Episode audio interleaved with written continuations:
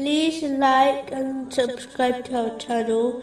Leave your questions and feedback in the comments section. Enjoy the video.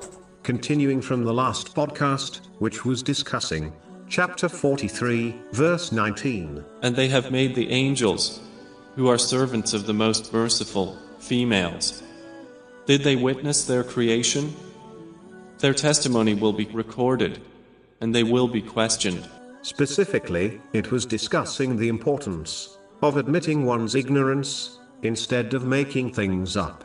Unfortunately, some people believe that if they simply admit they do not know the answer, they will appear foolish to others. Because of these people, strange beliefs and customs become attached to Islam, which is a great deviation from Islam. This mentality in itself is extremely foolish, as the righteous predecessors would stress the importance of admitting one's ignorance, so that others do not become misguided. In fact, the righteous predecessors would only count the person who behaved in this manner as an intelligent person, and counted the one who answered every question posed to them a fool.